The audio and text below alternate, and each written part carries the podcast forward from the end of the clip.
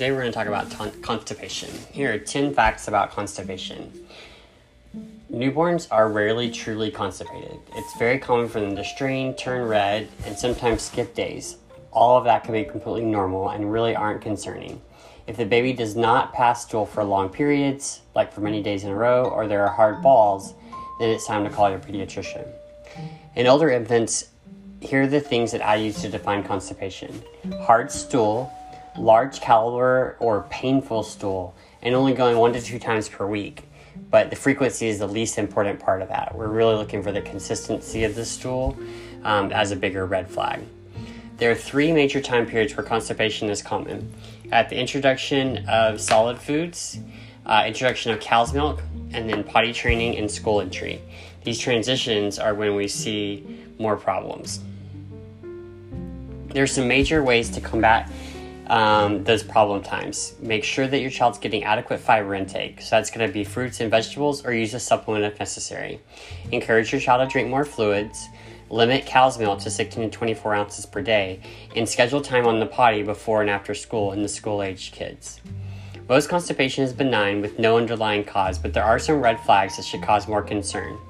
If constipation has been present since birth and infancy, if there are other symptoms like vomiting or fever associated, if you're seeing blood on the stool or on the toilet paper, if the child's belly or baby's belly is swollen, if there are long, narrow stools, if they're having accidents for urine or poor growth, if they have any abnormalities in their legs, um, like abnormal sensation or um, lack of strength, or there's an abnormal birthmark on the lower back, any of those things suggest it might not be primary constipation and there may be an underlying cause.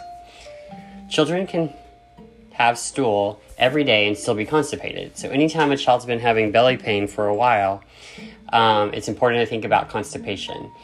It's usually reasonable to treat a child who seems like they might be constipated before doing a big workout for belly pain in most cases.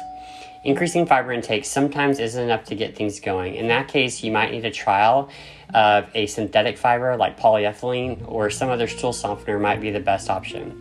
You have to keep in mind that we want to keep the stool soft for a few weeks in order for everything to get back to normal. Your pediatrician can help you with dosing and a regimen to maintain a dose that doesn't cause diarrhea. Sometimes even Miralax isn't enough. If there's enough stool stuck in the rectum, it may require suppository or enema to get things moving. If you've done Miralax for a few days without a stool, be sure and call your pediatrician about how to get things going. It's not intuitive, but diarrhea can sometimes be a sign of constipation. This one really blows people's minds, but think about it. If there's a hard stool stuck in the rectum, the only thing that can get around it is loose, runny stool. And sometimes it can be associated with loss of sensation in that area and can lead to leaky stools, which the child doesn't even know that have passed. So, particularly if you start to see loose stool or streaks in the underwear in a child with a history of firm stools, think constipation. So, Finally, constipation is actually a very common problem. About one in four children will deal with it at some point in their life. So if you're facing it, it's not fun, but you're not alone.